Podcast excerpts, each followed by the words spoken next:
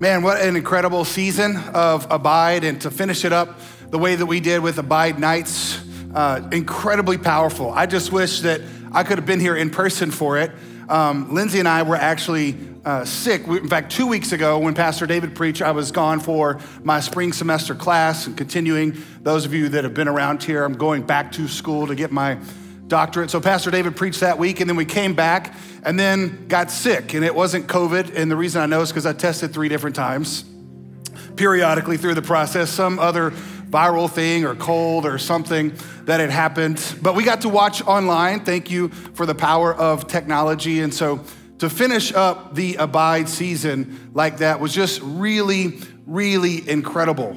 And again, like I said, we watched online, but I wanted to be here in person because I wanted to explain to you, particularly the two communicators that spoke.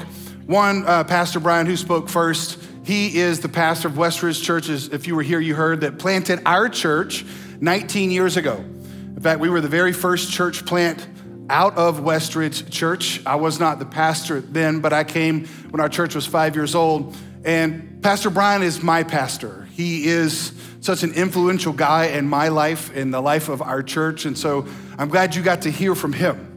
And then the second night, uh, Pastor Chris, who pastors Hope Church in Johns Creek area, is now a church planter that our church is supporting and helping. And I get a chance to be not a father to him, I'm not that old yet, but maybe like a big brother uh, and helping him in his journey uh, in church planting. So it's just this really cool kind of multi generational night uh, or few nights for our church, but then particularly just to hear how God moved in your lives. And that's why we wanted to share that video with you so that you could hear some of those stories for just how God was working in people's lives. And now that we're through that season, it doesn't mean that we're done with that. We're like, okay, check, did that. But our prayer is that that season would continue throughout this season, through the rest of this year. And things that God did in your life, things that maybe God planted in your life in seed form, now you can water it. And so I want to continue to encourage you to do that. But now, as we get back into the gospel according to John, and we are going to finish this, this, this season, uh, go all the way at least till Mother's Day. I'm so excited to get back into this because it really is the crux of the entire book. Chapters 18 through 21 are really the entire book for which John, the purpose for which John wrote it. So let me pray, and then we'll jump into it. Pray with me. Father, thank you for loving us. Thank you for the opportunity, as always, that we have to gather together to sing, to celebrate, to see people, and to have your spirit communicate this word to us. God, as we open up your word now, we pray that the Holy Spirit would open our eyes to see and our ears to hear the truth that is contained in it, God, because as we're going to see today, this is the gospel. And so, God, I pray that you would help us. As always, God, I ask you to help me to communicate it in a way that honors you and is helpful to us because I really do believe that the power that you have invested in these words. There is nothing like this book. And God, if this word gets planted in our lives, and it will bear fruit, like we talked about during Abide. And that's what we want. We want the fruit of the Spirit. And so, God, would you grow that in our life now? In Jesus' name, amen. If you have a Bible, we're going to be in John chapter 18. All right, John chapter 18. But this season now that we are in, not only is it February, but it is the season in the gospel according to John where we're really going to start taking this march towards Easter or towards the cross. And so we strategically arranged this so that coming out of Abide, when we started John chapter 18, that now there's this shift that takes place between what Jesus did on earth to the final purpose for which he came, which was to march towards the cross. So, chapter 18 and chapter 19, we will take over the next two months, and we will finish it, uh, chapter 19, the week before Easter, because we're gonna talk about literally Jesus marching towards the cross and all the events that John records leading up to that. And then in chapter 20, you get the resurrection, and that's what we'll deal with on Easter weekend. But I want you to know that there's now a markable, a remarkable or marked change from what we've been discussing, Jesus' life and ministry, to now getting into Jesus' death. And the reason why that's so important is because if we're not careful, we can misconstrue what we think the gospel is. You know, people will say things like this preach the gospel, and if necessary, use words. And that's a pithy statement. It's one of those statements, it's like, oh yeah, it's memorable, but it's wrong. And the reason why it's wrong is the gospel is not fundamentally something that we do. The gospel is not good advice. You know, there's a lot of well meaning Christians and churches today, and I do think they're well meaning most times, that will look at everything that we've read about Jesus and all the miracles he did and all the, you know, all the great things he did. You know, he hugged babies and he, you know, blessed lambs and all that kind of stuff, right? You know, it's kind of like that Mr. Rogers Jesus. Everybody likes that cat because how can you get offended by him? But that is not the purpose or the essence of the gospel. It's not just look at what Jesus did and do that. The gospel is not good advice, it's good news about something that was done. And it wasn't just Jesus' sinless life, it was his sacrificial death. And that's what we're gonna look at starting in John chapter 18. So let's jump in. We're gonna be in verses 1 through 14. I'm not gonna read them all to you at once, but kind of set up the stage now. Verse 1, it says this When Jesus had spoken these words, what words? Chapter 17, right? It's the beauty of numbering. You can know what he just said. Chapter 17 was the high priestly prayer. It was the conversation Jesus had in the upper room with his disciples from John chapter 13 to John chapter 17. So after he spoke those words, John says, he went out with his disciples across the brook Kidron, where there was a garden, which he and his disciples entered. Now, I'll come back to this towards the end of the message, but just geographically speaking, you need to understand that they were up in the Temple Mount. A lot of people believe that that is where the upper room was in kind of the eastern corner. And they leave from the Temple Mount and they go out to the east towards the Mount of Olives. And between the Temple Mount and the Mount of Olives, if you look this up on a map, there's a valley.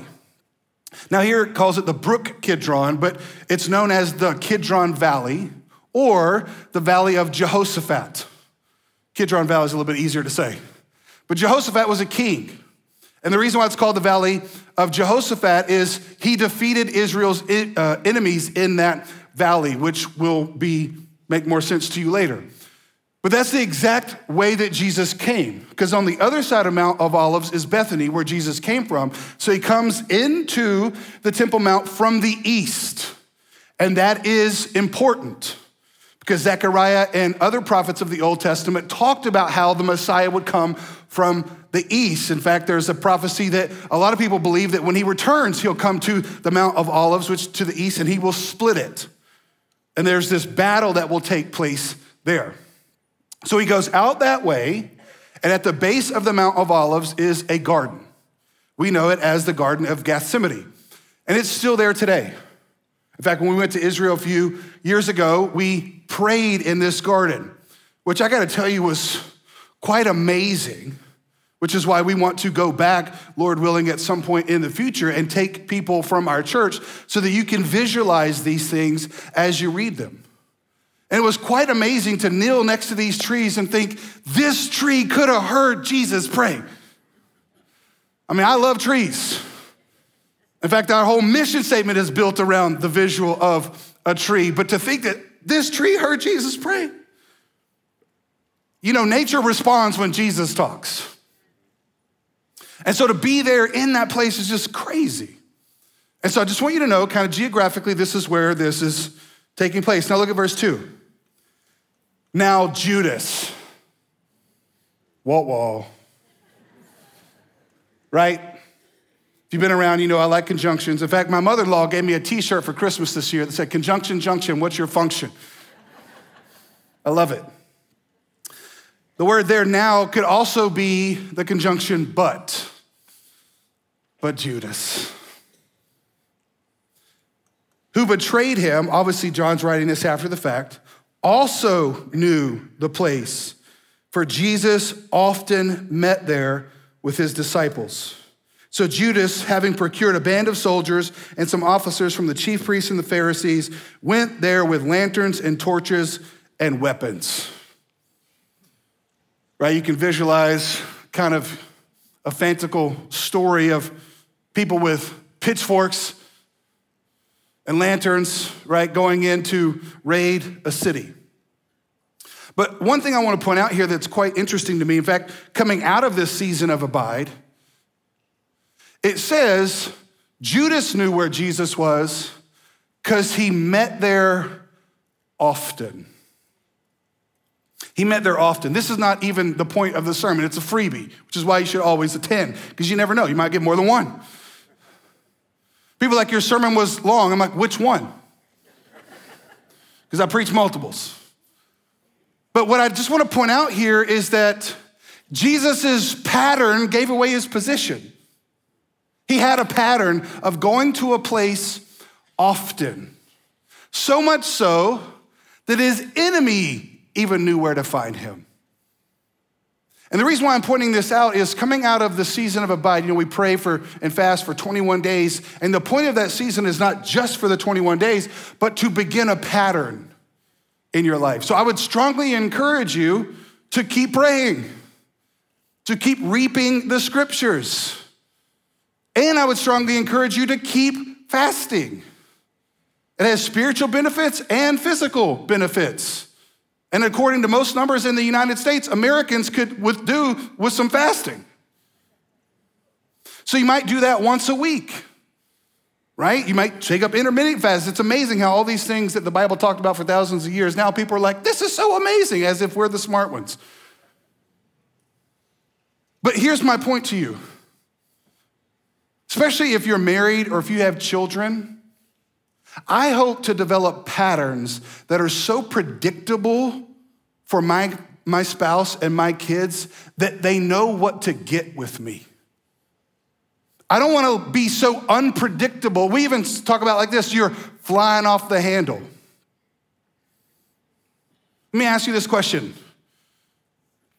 Are you the same? Do you have integrity? You know, that's what integrity means. You're whole, you're integrated, you're the same at work, at home, with your boys, with your family. There's this predictability, there's this oftenness that occurs in your life that your patterns give away your predictability. I just, again, want to point that out. And yeah, it might cost you something, but it'll be worth it. Now it goes on, verse 4. Then Jesus, knowing all that would happen to him, came forward and said to them, Whom do you seek? They answered, Jesus of Nazareth. Jesus said to them, I am he. Judas, who betrayed him, was standing with them. Now, a couple things. Again, this is, this is like sermon within sermon within sermon. Because the Bible, I mean, you could read the Bible a thousand times and still learn something every time because it's a living thing. One thing I just want to point out here is Jesus knew all this was going to happen. He knew all this was going to happen. and yet he steps into it anyway. You know, there's a lot of us that want to know the future. We want to know what's going to happen. I, can I just tell you, you probably don't want to? Because if you did, you may be like, well, I ain't going to do that. Here's the most amazing thing about Jesus it's not just that he did what he did, it's that he knew what he knew and he still did what he did. He knew all this was going to happen. Now, again, side note, theologically speaking, that's very comforting to me because there's different kind of schools of thought within theology when we think about or we talk about or, or try to understand things in the bible that we don't fully understand or it's hard for us to comprehend and one of those is the relationship between the sovereignty of god and the free will of man which i've done many messages on that before the biggest problem we have as humans is we think about free will from a very secular perspective, as if you're free to do whatever you want, which the Bible says you're not free, you're a slave. Yes, you're free to choose, but you will never choose right without God. And so you are free, but you're not as free as we once were before sin because you're a slave. And so, this concept of free will and sovereignty, people try to wrestle it down. It's like, well, what is God's choice? What is our choice? Here's what I want you to understand the sovereignty of God does not cancel out humans' choice. But sometimes people will elevate free will to the point to where it actually cancels out the sovereignty of God. In fact, there's an entire system of thought that we do not uh, ascribe to here at Revolution Church called open theism, which you can go and look this up later if you're that kind of person. You like to nerd out on this kind of stuff. And the idea of open theism is the future is not fixed, it's open. And God, even though He is sovereign, limits His sovereignty to where the future is determined by human choices. And then God reacts to those choices because, in their mind, that is required in order for love to exist. I would just like to submit to you our God is not the kind of God that just reacts to human actions. And I would also like to submit to you, you don't want a God like that. Because if you have a God that's just reacting to everything all the time, then you have a God that is limited. But statements like this, in my mind, kind of blow that up. Jesus knew all that was going to happen to him. He knew. Did he cause it? Was it him or was it Judas? Yes. How does all that work? I don't know. Your brain is about eight pounds of gray matter. You can't understand it, neither can I. We can understand it to a point. But I don't think it's open in the sense that God is just responding. I do think God is sovereign over the future because the Bible speaks of like how Jesus was slain before the foundation of the world. Well, that doesn't feel like it's open. That feels like it's pretty fixed. Well, this is fatalism. No, it's not. You still have a choice. Well, how does all that work? I don't know. But choose wisely. right? But again, here's why I'm saying this. This is why this is of great comfort to me. Even evil choices that other people, that you make and other people make, cannot thwart God's will. God is not beholding to evil.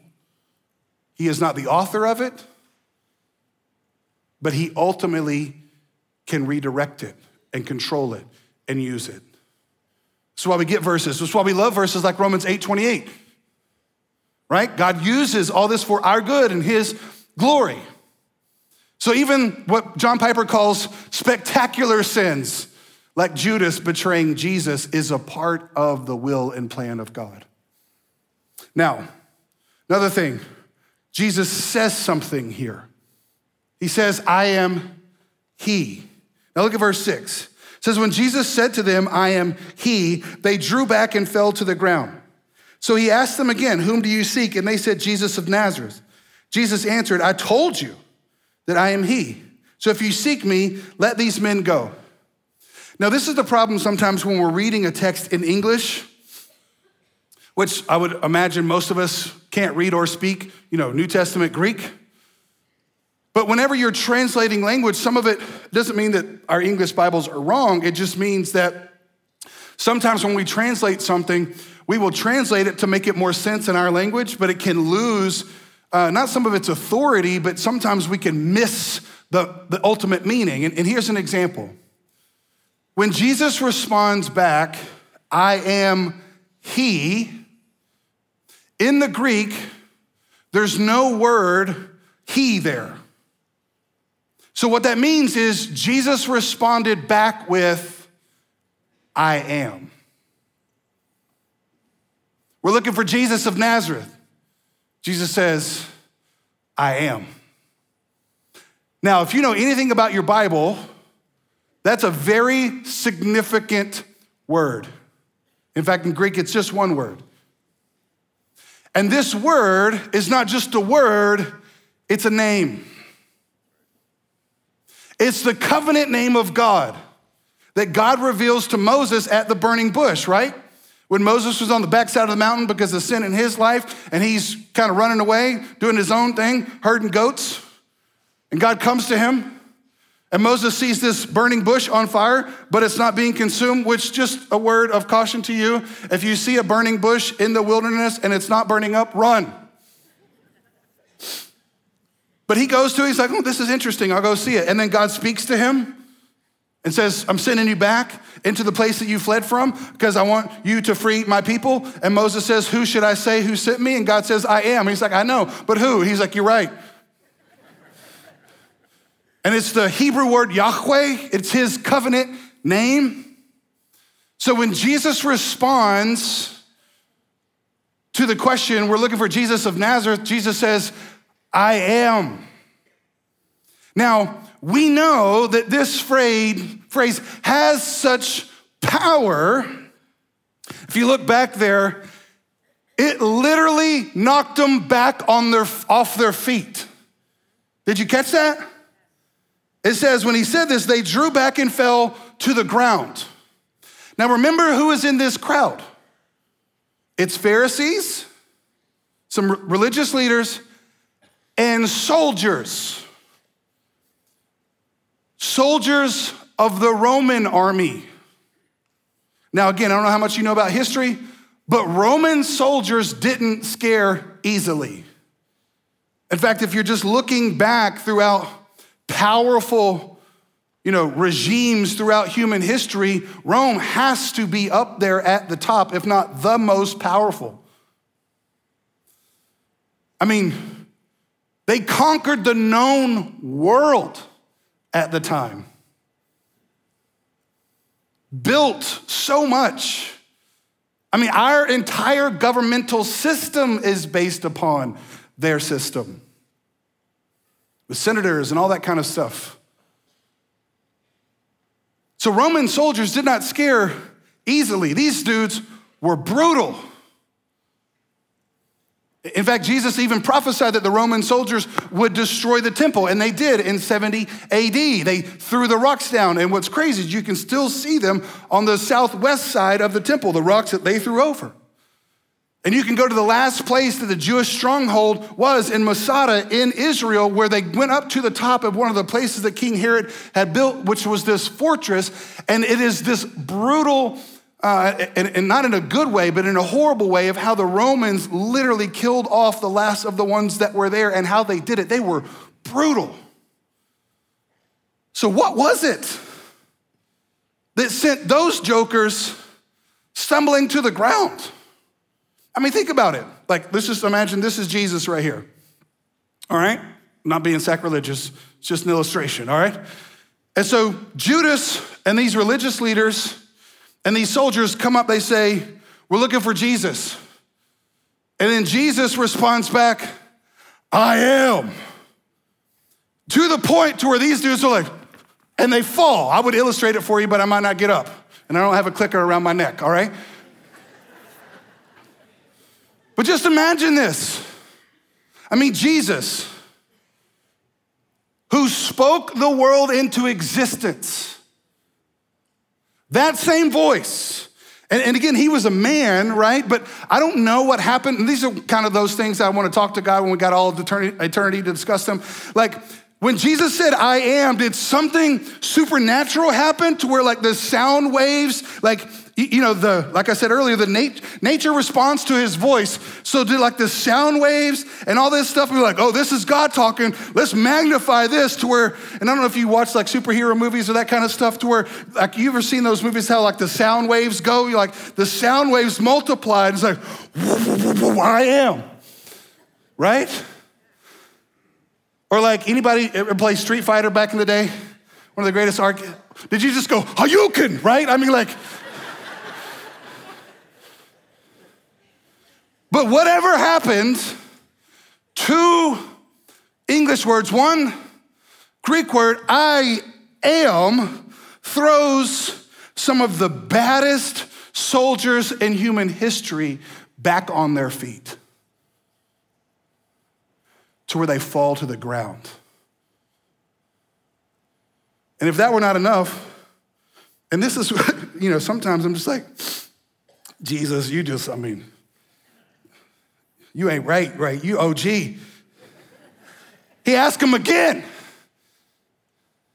Who are you seeking? And he says it again. You imagine that moment? You know, I, I picture that moment. The Roman soldiers are like, What have you gotten us into, Judas? And Judas is like, may have made a mistake.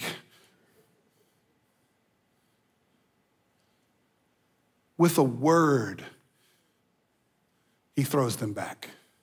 Now look at verse 9. This was to fulfill the, what's that next word there? Word. This was to fulfill the word that he has spoken. Of those whom you have given me, I have lost not one. You're like, uh, well, I think you lost Judas. No, because that was prophesied too. He's referring to the 11. Now, you're going to hear this word fulfilled over the next few chapters quite a bit because John wants you to know something. In fact, this entire purpose of the writing of his book, John chapter 20, at the end of the chapter says, These were written. Jesus did many other things, but these were written so that you might know that he is the Christ, and by believing, you may have life in his name. The most amazing thing to me about our Bible is in the Old Testament, there's over three to 400 messianic prophecies about the Messiah. And the statistical chance that one person could fulfill all of those at the same time is not like one in a thousand, a one in a million, not even one in a billion, not even one in a trillion. Which, if you know anything about math, this is when you start multiplying stuff on your calculator and it wigs out and it's like one to the E to the, because it's too many zeros.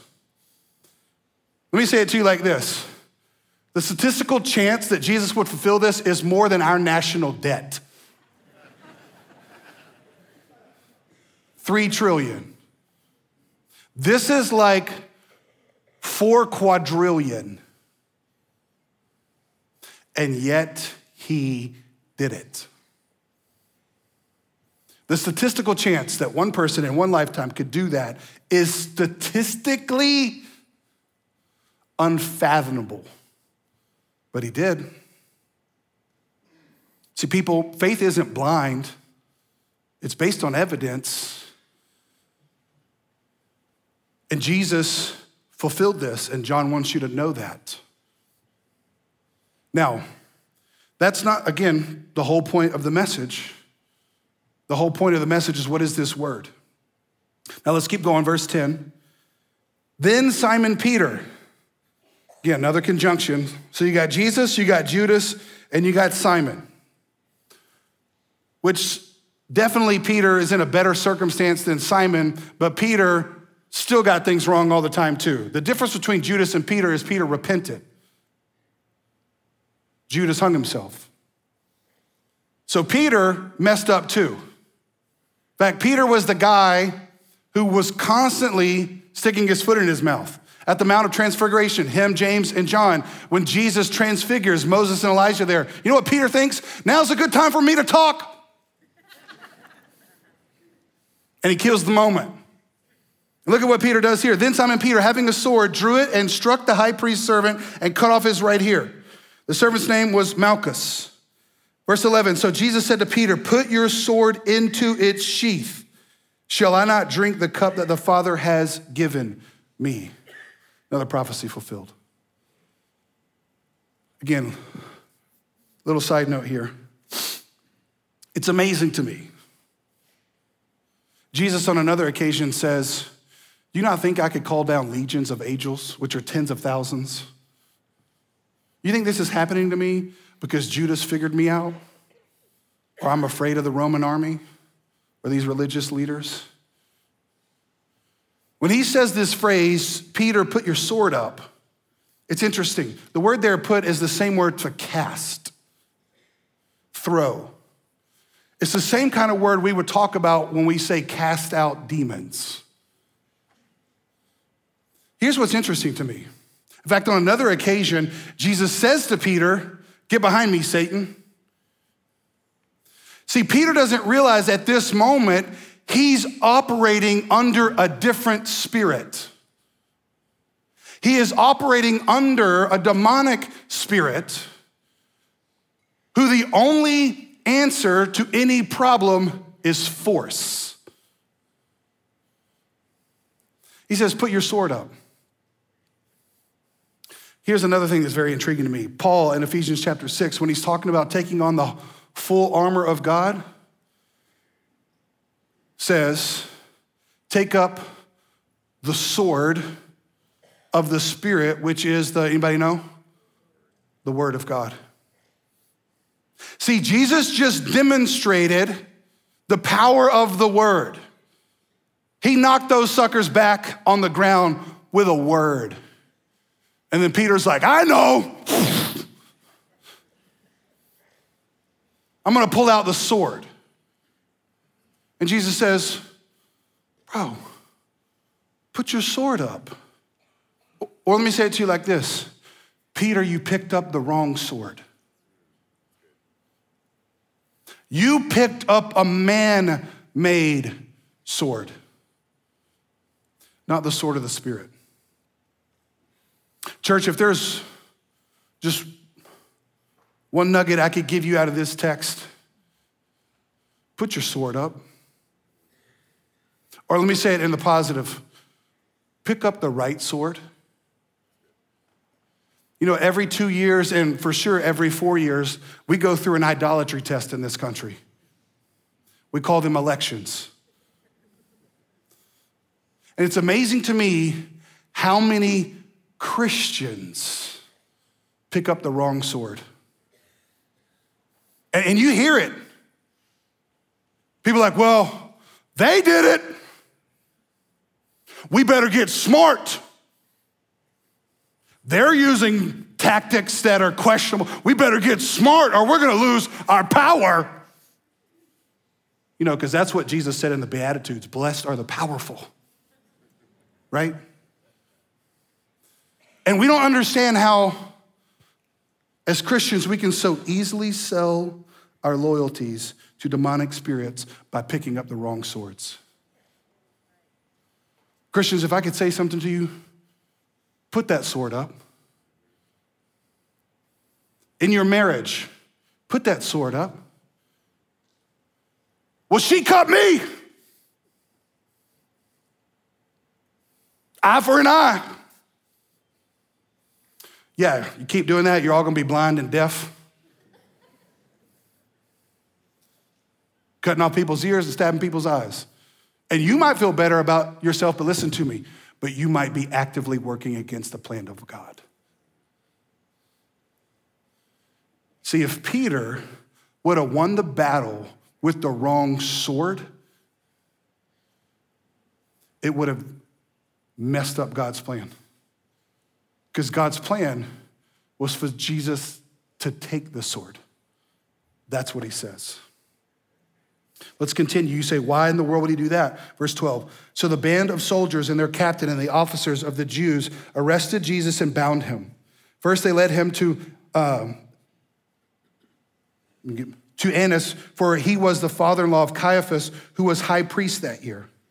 Verse 14, it was Caiaphas who had advised the Jews that it would be expedient that one man should die for the people. See, here's what happens. We'll get into this more next week, but they lead Jesus back. Now it's kind of to the south part of the temple to Caiaphas' house, which we've been there as well. And John is reminding us this is the same guy who had prophesied that it's better for one man to die for the people. See, remember I said Jesus knew all that was happening to him? Not only did he know all that was happening to him, he knew how God was going to use all that was happening to him. And what was God going to use with all that was happening to him?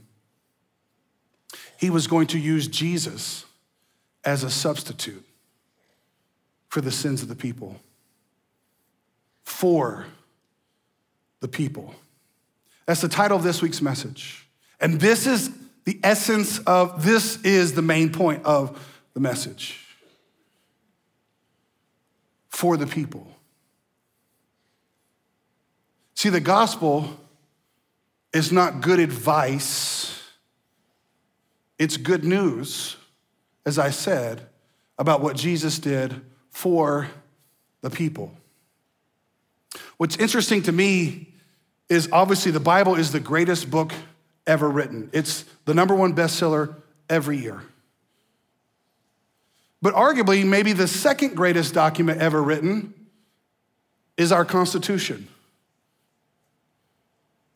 And it starts off with three words We, the people. Now, don't hear what I'm not saying. I love the Constitution. I think it is a great way to run a government. But the Bible has a different message than we, the people. See, the governing document of our country is about the people governing themselves. But the governing document of God's kingdom is about God doing something for the people. Let me give it to you like this. In fact, if you're taking notes, I have this here on the screen. For the people equals penal substitutionary atonement. You're like, what in the world is that? I'll explain it to you. It's a theological concept that was popularized in the Reformation.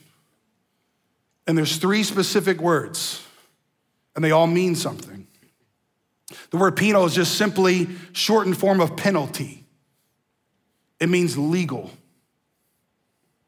See, the reason why Jesus had to be substituted for the people is because the people were in legal trouble.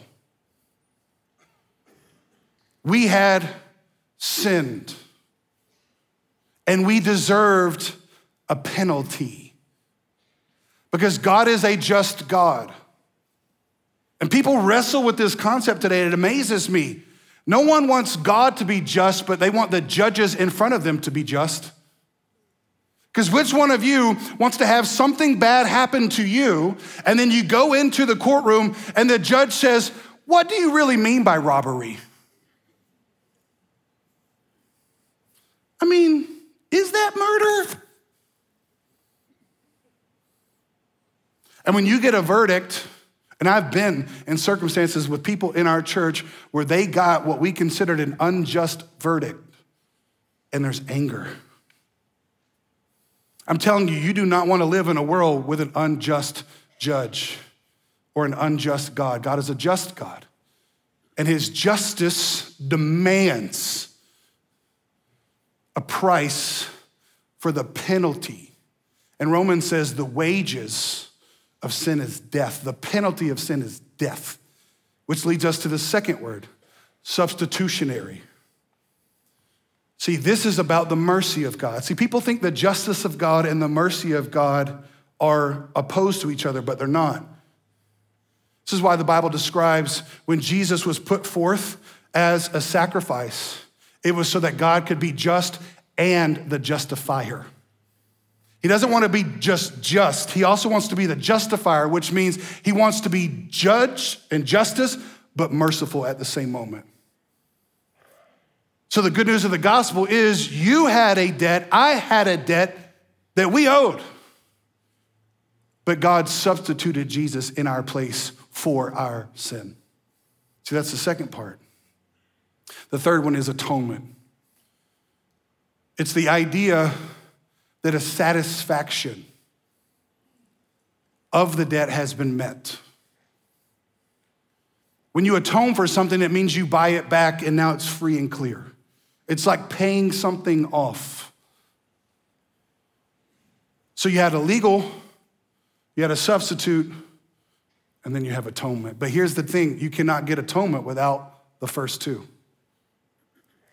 Let me give you a bigger explanation of this is you don't have to turn there, but John chapter 11, this is what John actually said when Caiaphas had prophesied this. Look at this John chapter 11, verses 47 through 52.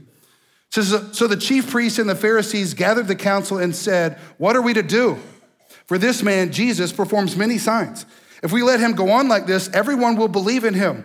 And the Romans will come and take away our place and our nation. See, they were afraid of the Romans. If Jesus starts causing a big enough stir, they'll squash that and then blame us. Verse 49 But one of them, Caiaphas, who was high priest that year, and the role of high priest was very, very important. He acted as the mediator between God and the people, said to them, I love this phrase, you know nothing at all. What a great phrase. You know nothing at all. Nor do you understand, here it is, that it is better for you that one man should die for the people, not that the whole nation should perish. Verse 51, listen to the amazingness. you talking about the sovereignty of God? Listen to 51. He did not say this of his own accord. But being high priest that year, he prophesied that Jesus would die for the nation. Verse 52, check this. I love conjunctions. And not for the nation only, but also but Judas, but also together into one the children of God who are scattered abroad. That's the gospel. And in his sovereign hand, God used the Romans, he used the Jewish people, he used the disobedience of Judas to bring about his plan to substitute Jesus for the people. I told you earlier that when Jesus went out of the temple and he went through the Kidron Valley over to the Mount of Olives, I said I would refer back to what this is me doing that.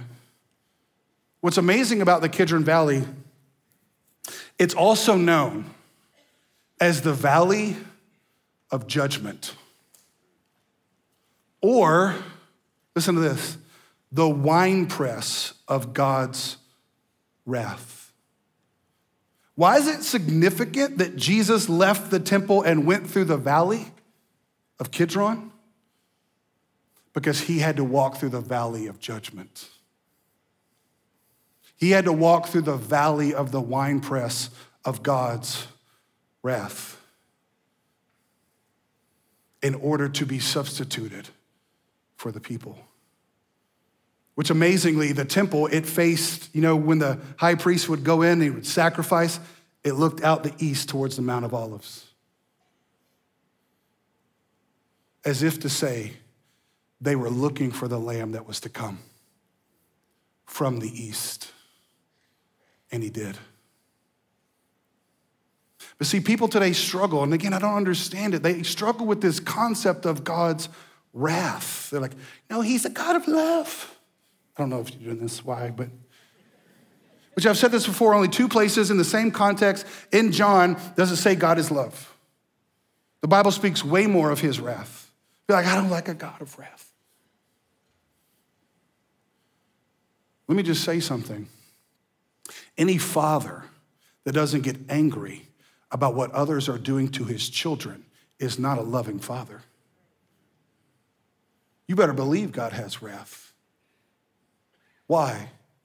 You see, Jesus did this to get his father's children back. That's why he did it. Last point, and we're done. Jesus died for the people and is gathering the people. Jesus died for the people, for the children of God. And here's what's amazing to me you know, that was a once for all act, how the Bible describes it. That's the good news. Once for all, Jesus died in our place for our sin, which means before you and I were born, what needed to be done to save you was already done. You just have to accept it. You don't have to earn it. You can put your sword up and you can quit trying and you can receive the Word of God, which was substituted for you in your place. If that were not amazing enough, not only did Jesus die for the people, but John said he's doing something else. This is where not just would die, but and also. You want to know what Jesus is doing right now? Right now, at this very moment, through the Holy Spirit, He is gathering the children of God that are scattered abroad. That's what He's doing right now. And He's gathering them so that He can apply the atonement that He purchased for them.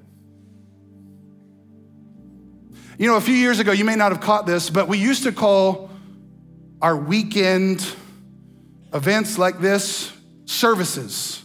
But we changed them several years ago to gatherings, and that was significant and it was on purpose because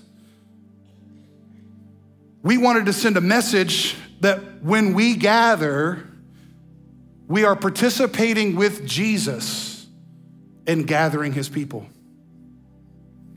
You know what we do here every week on Thursdays and Sundays is we are participating in the active mission of God because He wants His children home. Which is why pastors like myself and in churches all over the world have to stand up and preach the gospel which is not the five ways to this or the seven ways to that, but it is you're a sinner, He's a Savior, He died for you in your place, and if you believe Him, you will have life in His name. That's the gospel. And I haven't gotten tired of preaching it in over 20 years, and I won't get tired of preaching it. You don't want to know why? Because it still amazes me. Amazing grace, how sweet the sound. Saved a wrench wretch like me. I once was lost, but now I'm found. I was blind, but now I see. My friends, do you understand what this is? This is the greatest act of sovereign kindness. This is God satisfying his justice and displaying his mercy. And if you can see that, you'll be a part of the people. Let's pray. Father, thank you. There is no message like the message of Jesus. And God, there is no good news without a penalty that had to be paid, that was substituted by Jesus offering himself on the cross for atonement. God, I pray right now for anybody here or listening or watching that has maybe heard this before, but it never hit them. God, I pray this word right now, just like it did to those Roman soldiers, would knock them off their feet.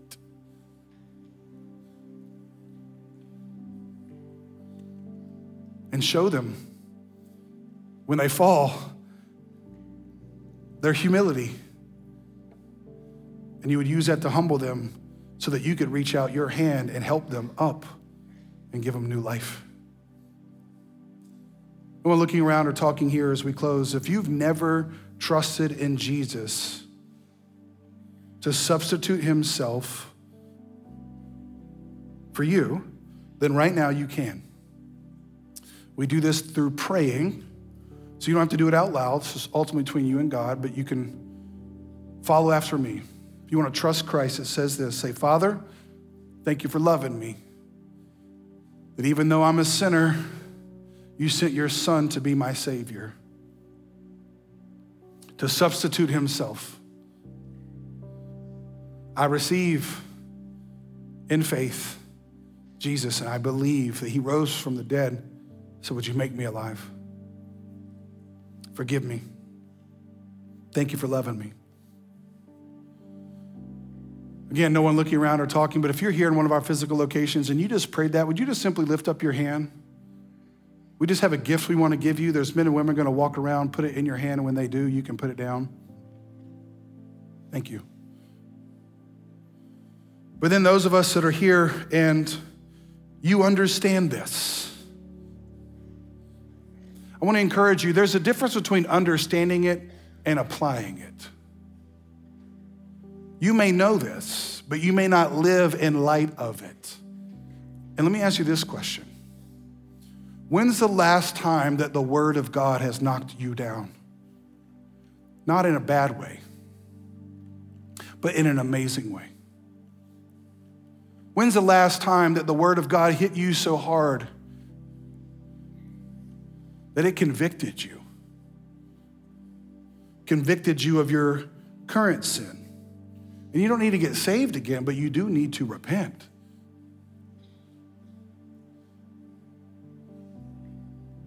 When's the last time that the Word of God hit you like a sonic boom? And you were just overwhelmed with the majesty of the Word of God? Where you looked up from your humble position, seeing the one who said, I am, and you were just amazed. I'm praying as we come out of this season of abiding that the Word of God would still have that powerful effect over our lives. God, we submit ourselves to your Word. Yes, we want Jesus as our Savior, but we also want you as, because you are our Lord. You have the authority to speak into our life, and we are saying to you, we're listening. And so, God, we thank you for this word. We thank you for what Jesus did do. We thank you for what Jesus is doing. And we thank you for what Jesus will do one day when he returns, when he will gather us all together forever. But until that time, God, help us to take this gospel message to more and more people. Help us to continue to proclaim this, to multiply disciples and leaders and campuses and churches, because you are in the business of gathering people. And we want to join you on that mission. We ask all this in Jesus' name. Amen.